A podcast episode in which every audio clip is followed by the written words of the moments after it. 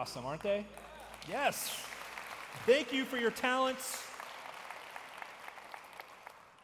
Oh man, I'm tired. I just got back from running the marathon. I'm a little tired. A little... you laughed a little too hard. You think I can't do it. I've done it. I've done it. Lon, we did it together one year, remember? A long time ago. Uh, so, um, I, how many of you are teachers, professional paid school teachers? Raise your hands. Elementary, junior high, high school, college? Yes. We love our teachers. We, yeah, you can applaud for them. We love our teachers. Teachers, um, we are who we are because of our, many of us, because of our teachers. Some, I bet you, you teachers are teachers because somewhere along the line you had a teacher and you're like, I want to be just like them when I grow up. I, I'm going to do what they do. And that's what really good teachers do, right? They, they emulate what they want their students to be like. Yeah, I'm teach math, so do math like me, and then you're going to be really good at math or English or history or whatever those may be. I went to um, uh, Torrance High School, Southern California. Torrance Tartars, go Tartars. Um, if you saw Unbroken, Louis Zamperini, we went to the same high school. Yes, he was a runner. I was a runner. The similarities end right there, though. In high school, uh, freshman year algebra, had a teacher. His name was Mr. Holtz. Mr. Holtz was um, so important, so big, so fearful that you began to hear the name Mr. Holtz in junior high. Not joking. Are you going to take Mr. Holtz next year? My eighth grade math teacher, Mr. Phelps, would say, um, but when you take Mr. Holtz next year, that's not how you're going to be able to do it. I mean, by the time my freshman year rolled around and I had Mr. Holtz first period in high school, first day, I was completely terrified of the uh, incredible stories I've heard about this teacher, Mr. Holtz. So I walk in the room first day, freshman year in high school, come in, and then Mr. Holtz is he stands uh, in the middle of the room as you walk in like this. This public high school stands like this. Mr. Holtz not very tall but had like this staff sergeant kind of chest out, tight cropped hair, little mustache, and he just stood there. Good morning, good morning, good morning. You come in and he says, Here's what you will do from this day going forward when you walk into my room. You will put your backpack or your books under your table. You will take out two number two pencils and two blank sheets of paper. You will place those on your desk, and when the bell rings, your eyes, your face will be forward, and there will be no more talking. And I was like, Sir, yes, sir. this little 13 year old freshman, I was terrified. In Mr. Holtz's class, you did not look left or right to your other students. You never talked to your students. Mr. Holtz told us there's no reason to talk to anybody else in this room. And the beginning of, and if you dropped your pencil on the floor, that's why you had two. Not kidding. If you dropped the second one, you had to raise your hand and God help you. Ask for permission to pick it up. I'm not kidding. It's public high school. Beginning of class, a student would come up, he would read the answers to the previous night's homework. You would check your work. Mr. Holtz would lecture for the next however long there was left 30 minutes. If you had any time, you could begin the homework that was always written up on the board. And when the bell rang, you did not get up and leave until Mr. Holtz said, dismissed. One morning, the bell rang, and just sort of instinctively, I just kind of jerked up out of my seat and froze, like, and then just kind of slinked slowly back down. And he just stared there, stood there and stared at me like this. It seemed like an hour. It was probably five seconds. And then he said, dismissed, and like slinked out of the room. And then everybody laughed as I'm walking down the hall. Way to go, McElwee. That was Mr. Holtz. But here's the thing about Mr. Holtz I learned algebra because I did it exactly the way he told me to do it. It was the only way to learn algebra is to do it exactly the same way because one thing we all learn in algebra doesn't change. It's still the same today as it was yesterday. To be a good at algebra, I had to do it exactly like him. I had to commit to doing it exactly like Mr. Holtz taught it, and he, he put it into us. If you do it this way, you'll get an A. If you do it this way, you'll get an A. There's no other grade you can get. There's no other way you can do it. If you do it this way, you'll get an A. If you do it just like me, you'll do well. And that's exactly what I did. And so when I read this passage of Scripture, I want you to put yourself in this place where I'm being taught by God. Now, this morning we're going to be talking about um, orphans, widows, and special needs. These are three groups that nobody really asks to be in, right? Nobody says, Boy, I just hope I have a special need someday. I hope Alzheimer's is coming my way, or Parkinson's, or, or multiple sclerosis as an adult, or anything like that. And yet, some of us find ourselves in this category. One thing I do know for sure is that if you are married, you are going to likely experience being single again someday. 100% sure of that. It is rare that both spouses go at the same moment. And oftentimes, it's the men who die first, and so we have many, many widows. In fact, we have 160 plus widows at Wheaton Bible Church that we know of. And then orphans as well we know that we have many. I mean, I've adopted a child um, almost one year ago. This month was our is our anniversary date of Hank is a part of our family, and I know that sometimes that's a painful experience for people. So as we talk about orphans and widows and special needs, I want you to know that um, my wife and I have had a widow in our family. Laura's um, stepdad died about seven or eight years ago, and we walked through being a widow with her mom for a while. And my wife is a special needs. Um, uh, occupational therapist at Easter Seals. We've, uh, we've, had special needs in our family and talking about it for as long as I've known Laura. And I was a special needs um, uh, uh part time teacher right out of college for a year. And, and so we, I, we, we've experienced a lot of this.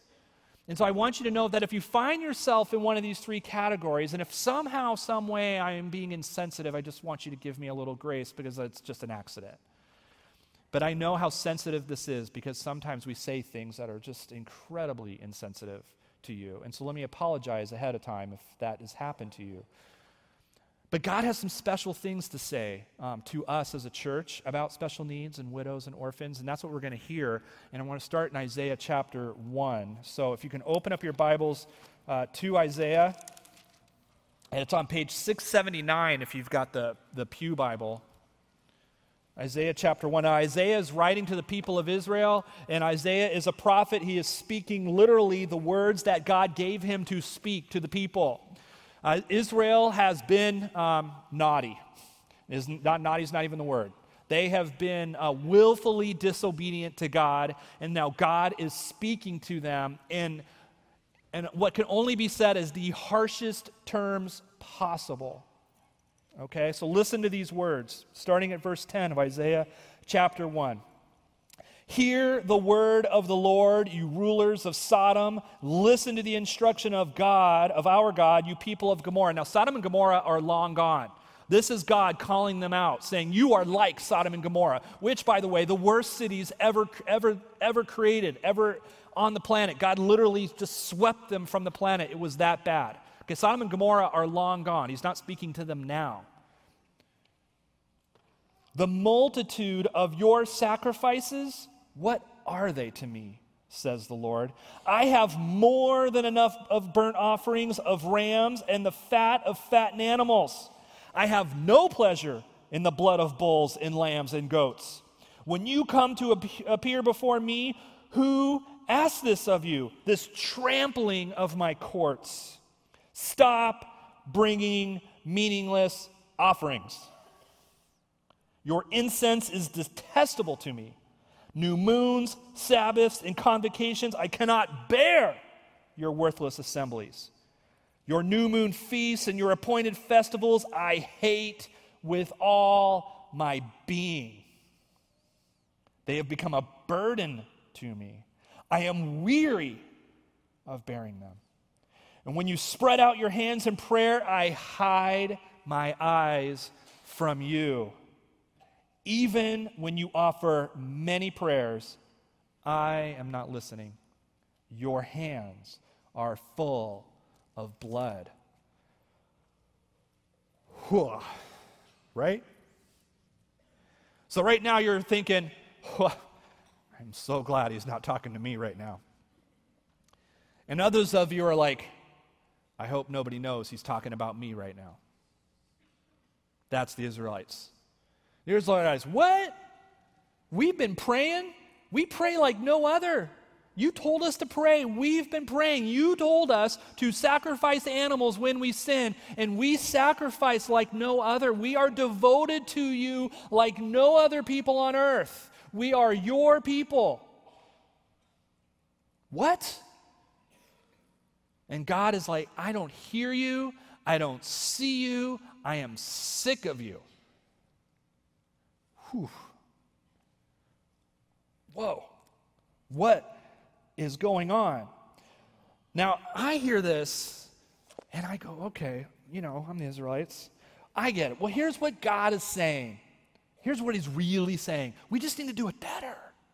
Just a little better. We just need to tweak do it a little better because I know I'm supposed to worship you and this is how I worship you. And so I'll just do it a little better. All right. I was praying for like two hours a day. I'm going to wake up an hour early. We'll make it three hours a day. Maybe the calves were not the best calves because I've been kind of skimping on buying the fattened ones. I'm going to get the best ones. I'm just going to do it a little bit better. I'm going to lay down before you. I'm going to humble myself even better because that's what I do. Because as a human, I like to quantify my worship, right? This is what we do in the 21st century. We, we quantify what we do. We say, all right, you know, Lord, I'm going to go to church every week every single week. And then I'm going to go on Good Friday and on Christmas Eve. And if that's not on Sunday, that's 54 times a year.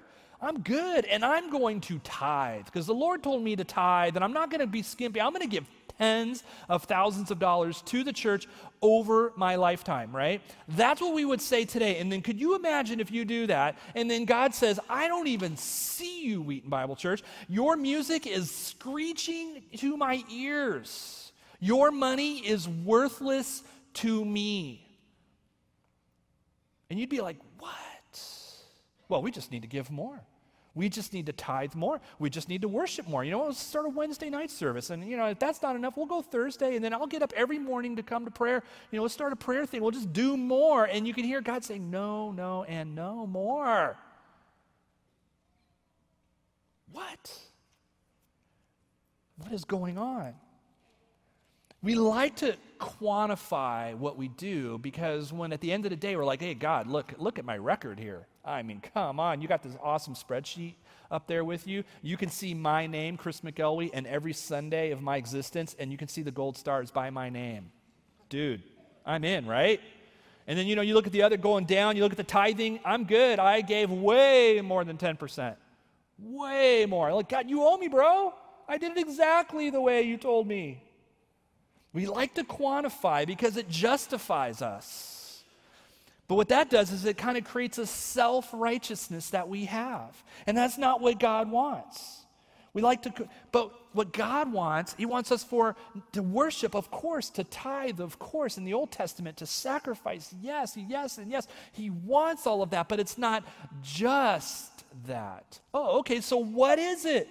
What is it? Well, fortunately, Isaiah goes on, verse 16. Here's what you are to do Wash and make yourselves clean. Take your evil deeds out of my sight. Stop doing wrong. What, what am I doing that's wrong? I'm worshiping like I, can, I can't worship you any harder. Here's what he says, verse 17 Learn to do right, seek justice, defend the oppressed, take up the cause of the fatherless, and plead the case of the widow. In Israel, they were in war.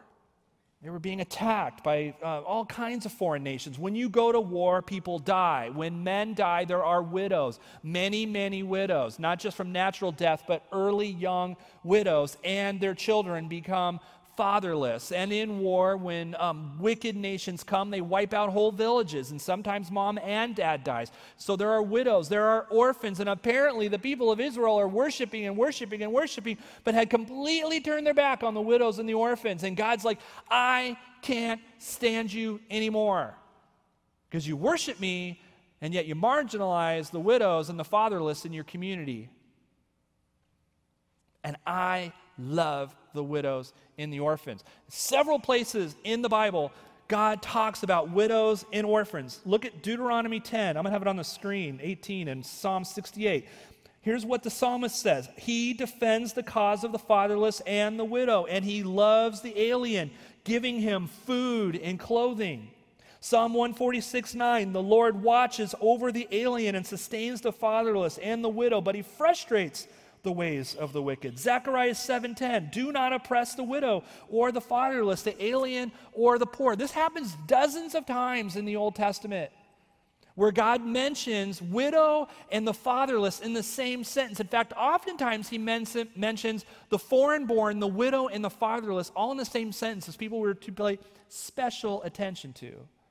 We're going to talk about the foreign born, the alien among us in a few weeks when Dr. Danny Carroll is here on October 25th. But the widow and the fatherless, God seems to point out together in the same sentence over and over again. In fact, you rarely find the two not together in the Old Testament. It's always widow and the fatherless. And then in James chapter 1 verse 27, the brother of Jesus writes, this is a verse that sustained Laura and I in the two-year process of our own adoption that just completed um, uh, a year ago when we brought Hank into our home. But James 127, here's what James writes. Religion that God our Father accepts as pure and faultless is this to look after orphans and widows. Religion that God our Father accepts as pure and faultless as this to look after orphans and widows in their distress and to keep oneself being polluted by the world. Now, he's using religion in the most positive word. I know today religion's kind of a bad word. In fact, Christians, we put this on our t shirts. We say, oh, you know, religion, that's us trying to reach up to God. That's not what James is talking about here. He's like, this is the pure religion. This is the whole thing. This is what we're to be. And look what he says in verse 27. He says, says, worship every Sunday, tithe everything you can tithe. That's exactly what pure religion is, isn't it? No, it's not what he says. He says, pure, faultless is this to look after orphans and widows in their distress. Of course, we're to worship. Of course, we're to tithe. That's not the ditch the car is, is crashed into. The ditch the car is crashed into is the ditch where nobody's paying attention to the widows and the orphans. Why is this so important to God?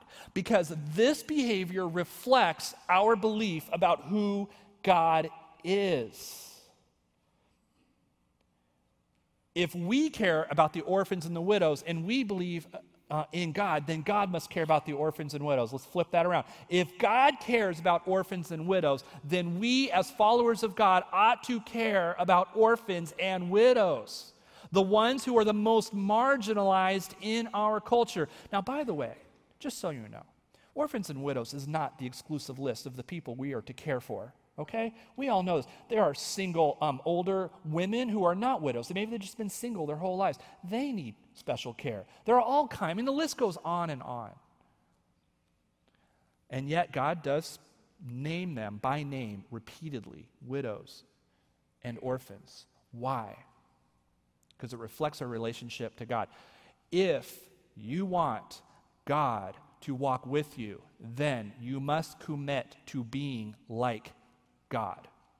You must commit to being like God if you want God to walk with you. And God his son Jesus is our model for who we are to be like. He is our teacher. He is our he's like Mr. Holtz my freshman year. If I want to learn algebra, I need to be exactly like Mr. Holtz. If I want to be like God, then I must commit to being like Jesus. And Jesus cares about orphans and widows because God the Father cares about orphans and widows. Do you see the importance here?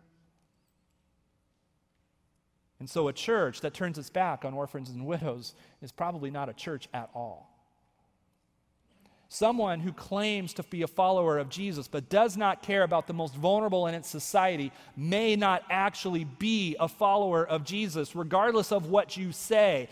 Anyone can come in here and worship. Anybody. We do not check Christian IDs at the door. Are you a Christian? Okay, come on in. Come on in. You know, no, you go over there. No, you come. We do not. Anybody can come in and worship. You can raise your hands. You can sing as off key, as loudly as you want in our church, and you can put money into the plate. It does not make you a follower of Jesus. It's part of it. But if you only do that, and you do not, do not observe and care for the orphans and the widows and the other most vulnerable in our society, then you may not actually be saved, is the implication here. Whoa. So some of you are like, well, I'm glad he's not talking about me. And others of you are like, I hope nobody knows that he's talking about me. And as I read this, I'm convicted. Do I always pay attention to the vulnerable? Do all of my decisions reflect my relationship with Jesus in my life? And so I have to repent. Sure, yes, I just went through a process of, of adoption, but that does not grant me any kind of special, like, oh, Chris, you were definitely in, dude. You adopted an orphan. Good. You get like three gold stars by your name up there on that Excel spreadsheet. No. Not everybody's called to bring a child into their home. Some of us are called to take care of the person who's suffering with cancer who lives around the corner from us, or the classmate of a, of a student or a classmate of one of your children who are, whose parents are going through a divorce or, or losing their home because they've lost their job. Whoever the vulnerable is that's near us, that's who we are to care for. And yet, God does name, again, orphans and widows as a special, special group. And because they're special to God, they ought to be special to us. If we are going, if we want to have God walk with us, we must commit to being like God. Now, I have some special friends out in the atrium I want you to visit today, if you feel led to do so. Um, there's a, a, Christian who started a, an organization called Safe Families. What Safe Families does is they provide care to families with children who find themselves in crisis and unable to safely care for their children. And you may be like, what? How can, how can any loving parent not be able to safely take care of their children? Well, maybe they've moved here from out of state, they have no safety net, and they find out they need to have uh, an appendectomy, an emergency appendectomy. And what are they going to do with their kids? Put them in foster care? Or, maybe um, a parent, a family goes through a crisis. Maybe one of the parents gets arrested. Maybe they lose um, their job. Maybe they have a pay cut and they're homeless. And they don't want to take their child from shelter to shelter or live in their car. They need a safer place. So that's what Safe Families does. It provides a place for parents to bring their kids. And so you open up your home to a child in crisis for a week, for two weeks, maybe for just 48 hours. It's not foster care, it's pre foster care. We want to prevent children from going into the foster care system because once children go into the foster care system, the chances of them actually being reunited with their family drops drastically. It happens, we hope it does, but the percentages drop. What if what if Wheaton Bible Church said to DuPage County, to every single family in crisis, every single family that finds himself with a child in crisis, if you have a crisis and you have a need, you can bring your child to us. We will take care of your child. We will love your child. We will feed your child. We'll make sure they get to school. And when your crisis goes, uh, goes away, we will gladly bring the child back to you what would that say about our church? What would that say about our God? If you want to have God walk with you, you must commit to be like Him. And I believe Jesus would invite every single child He could to be with Him in times of need. If you're interested in safe families, you need to go and speak with um, April out there in the atrium. So that's orphans and widows. Now I want to talk about special needs. So, in the first century and pre first century, you know, what were special needs? We know so much more in the 21st century about the who's, the what's, the why's, the how's of special needs. And yet, there are times when we don't do it on purpose all the time, but we marginalize those with special needs. Um, we don't treat them with the dignity that they deserve, and we can learn something from the Bible about this, especially from John chapter 9. So I want you to flip to the New Testament to John chapter 9. One of my favorite stories in the book of John is this story. I love this story. I love the message that Jesus is communicating. I love the subversiveness of what Jesus is doing here. Jesus is going along, his public ministry has started, and in John chapter 9, excuse me, in John chapter 9, he, he comes along uh, a man who was blind since birth. Verse 1 As he went along, he saw a man blind from birth. His disciples asked him, Rabbi, who sinned, this man or his parents, that he was born blind?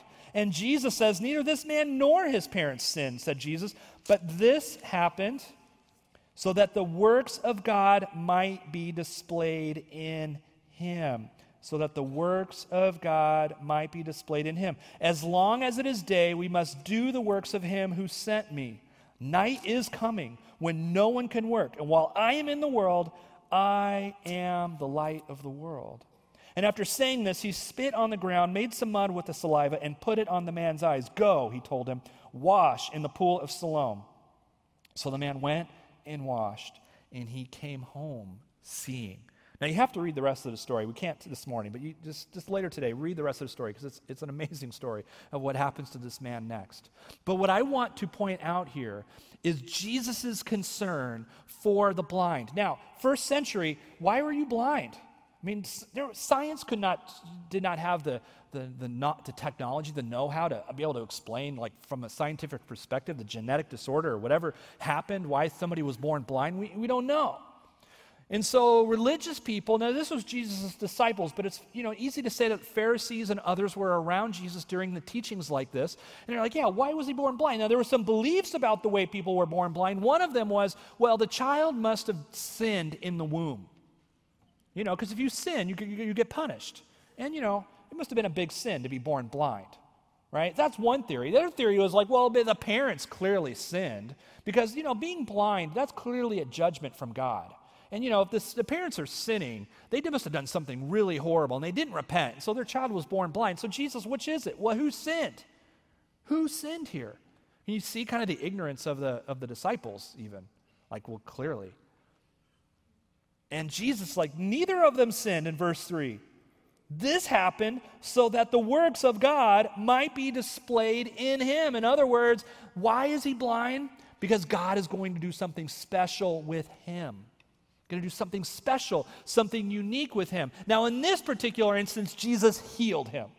He didn't have to spit in the dirt. He didn't have to put the mud on the eye. That was a whole other thing. That's a whole other sermon. But that's the way he did it right now. That's the way he did it here. He could have just said, "All right, you're healed. You could be blind." In fact, Jesus could have just said, "Anybody around could be. You could. All of your needs are taken care of. I'll just heal everybody right here like that." But that's not what Jesus is doing here. What he's doing here is he's communicating something about the future, the future kingdom the kingdom that's invisible to his disciples right now, but he's trying to reveal it in bits and pieces. And one thing we know for sure in the kingdom with Jesus, there are no blind people.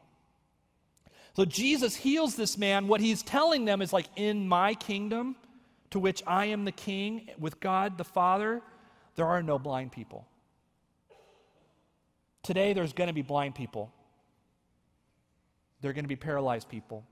There are going to be lepers. There are going to be paralytics. Those are all people that are mentioned in the Bible. Jesus heals many of them, but it's safe to say not every single person was healed.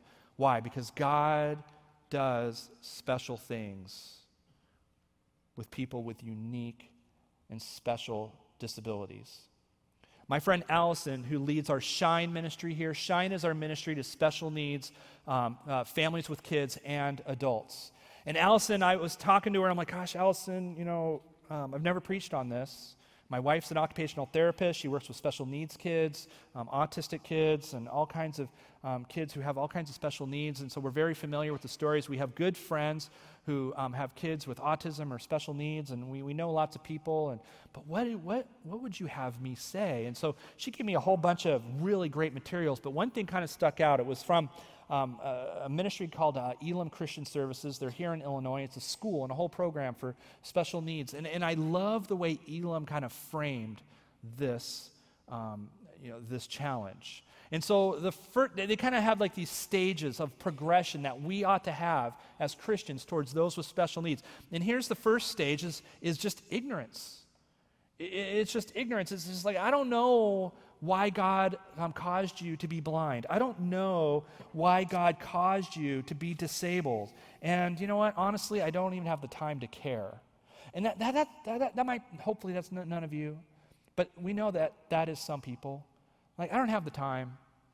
You know, you're, you're, you're never going to be able to advance very far in life. And I just don't have the time. And, you know, maybe, you know, your, maybe your mom was addicted to drugs or something when you were born, and that's just too bad for you. But, uh, you know, I'm just gonna I'm just gonna go about it and just ignore you. And that's ignorance. And, and certainly nobody wants to be ignorant. But that's the first kind of stage, and we don't want that. Then the next stage is, is it's pity. It's pity. Oh, I'm so sorry for you. That is just horrible. And gosh, you know, to be honest with you, um, I'm so glad that my kids aren't like that. You know, uh, you know, I'm sorry for you. And boy, you know, deep down inside, I'm, I'm, I'm glad my kids aren't like that. Th- that's pity. And, and, that's kind of what the disciples are like. They're ignorant of, of what's going on here with the blind person. They don't know why he was blind. Clearly, somebody sinned. And, you know, you can, you can imagine because we know that the poor, well, when you find people with special ability, disabilities in the Bible, they're almost always begging. That's the story. They're, they're beg, the paralytic was begging by the gates. The blind person was not allowed to go and worship because everybody thought he was a sinner. And they were marginalized, they were ignored, and they were pitied. That's not helpful. And that's not what Jesus would have for those who love him. Instead, we ought to be moving to the next stage, which is actually caring for special needs. This is what Jesus' message is to the disciples. When you see a blind person, do not ignore them. Do not pity them, but instead care for them. In some cases, you may actually be able to heal them of their affliction, and we do so for the glory of God. But sometimes, no, they're just going to be like this. This is the way I created. There's another something else that I'm going to do through them, but we are going to care for them. Why? Because they were created in God's image, just like you. And because they were created in God's image, they have value, they have dignity. And so our attitude should be like, I am going to support whatever needs to be supported in order to care for as many people with special needs as care. In fact, I think I'll help our church care for those with special needs. And I am so thankful that I can come up in front of you on a Sunday morning and say, We've got an amazing special needs ministry here at Wheaton Bible Church. Amazing. I know how hard it is to get my family here to church on time on Sunday mornings. And I am not worried about, I'm not worried about any of you pointing and looking strangely at my child because their face looks different or because they walk with a limit, uh, limp or they have a helmet on or giant earmuffs on. I'm not worried about that. But special needs families are because this is how they live their lives. Their children look and act differently than most children. And so to get up and go to church on a Sunday and get them dressed and get to the parking lot and get them into the Sunday school room and then just like roll your eyes every time somebody looks a little differently or treats your child a little differently, those are kind of barriers to actually coming to church, don't you think? But Wheaton Bible Church doesn't do that. We have an amazing ministry called Shine. And last year, because of your generosity and because of your continued generosity going forward, we were able to go to a full time staff person to lead our Shine ministry. And we were able to expand the space we use for special needs ministries. And we're beginning, as these children grow up in our church, as young adults and adults, to develop programs that will care for them as well, because this is what a church does it reflects the heart of God. And because we want God to walk with us, we are committed to being like Him, especially towards those with special needs. That's what care is. We want to move beyond care to friendship. Friendship. Not just like caring for them, but like, do you have a special needs person in your life that you can call a friend? You will be blessed by it if you do. My whole, my whole family participates in the Shine Neighborhood Bible Club in the summer. They have friends who have special needs, and they love their friends with special needs. And it's expanding what they believe about God and what God can do. Because they see the challenges that special needs, their special needs friends have, and they see that God is working in their lives.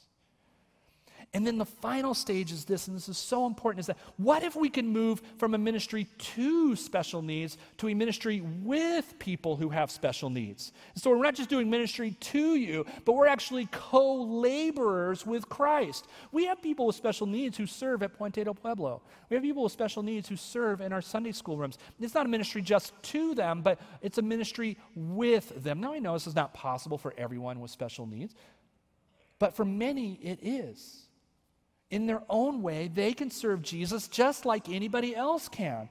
Whether this person remained blind or not, God could use this, this man to glorify himself, to glorify Jesus, one way or the other. That's our role. That's our role with special needs. I have learned some great lessons from people with special needs. Here's one special needs families have been gifted with a grit that I can only imagine. That I can only just observe a grit, a, a stamina, a compassion that I could only begin to even notice. To have to worry constantly about your special needs child, to have to, to have to battle through bureaucracy of trying to get care for your child, to take two steps forward and three steps back some weeks in therapy with your child, to day in and day out have to explain to people your child's behavior. There's a special grit that you get that I wish that I had as a Christian because to be a Christian today requires grit. It requires compassion. Special needs family have that compassion. And they write books and they write blogs and they teach us deep, deep truths about special needs families. I want to share one with you. My wife told me this story um, years ago. In fact, I just asked her last week. I go, "Do you remember the story you told me?" And I told her the story, and she goes, "I don't. I don't even remember telling you that story." I'm like, "Well, you told me." So, um, you know, maybe some of you heard this story, and as far as I know, it's like somebody famous came up with the story, and I'm not trying to steal their story, but I just don't know who to attribute it to. So, um, you can come and tell me after the service if you know. But this woman this woman has a special needs adult child, you know, and uh, living at home, and this was not a, a, a an adult child that was going to be able to live independently. And so, um, living at home, and uh, the child went to the restroom, and when, when he was done going to the restroom, he took his excrement and he smeared it all over the walls. Ugh. So, this mom She grabs the bucket, the scrubber, the disinfectant, and for how, for the how many umpteenth time, she starts to scrape the excrement off the walls. She's crying. She's ticked off. How many times am I have to do this? Why, God? How many times I'm going to have to clean my adult son's excrement off the walls? And in that moment, she heard God speak to her. Not audibly, but just as Christians do in their heart. And she heard God say this to her. She says, she says, This is what I do for you.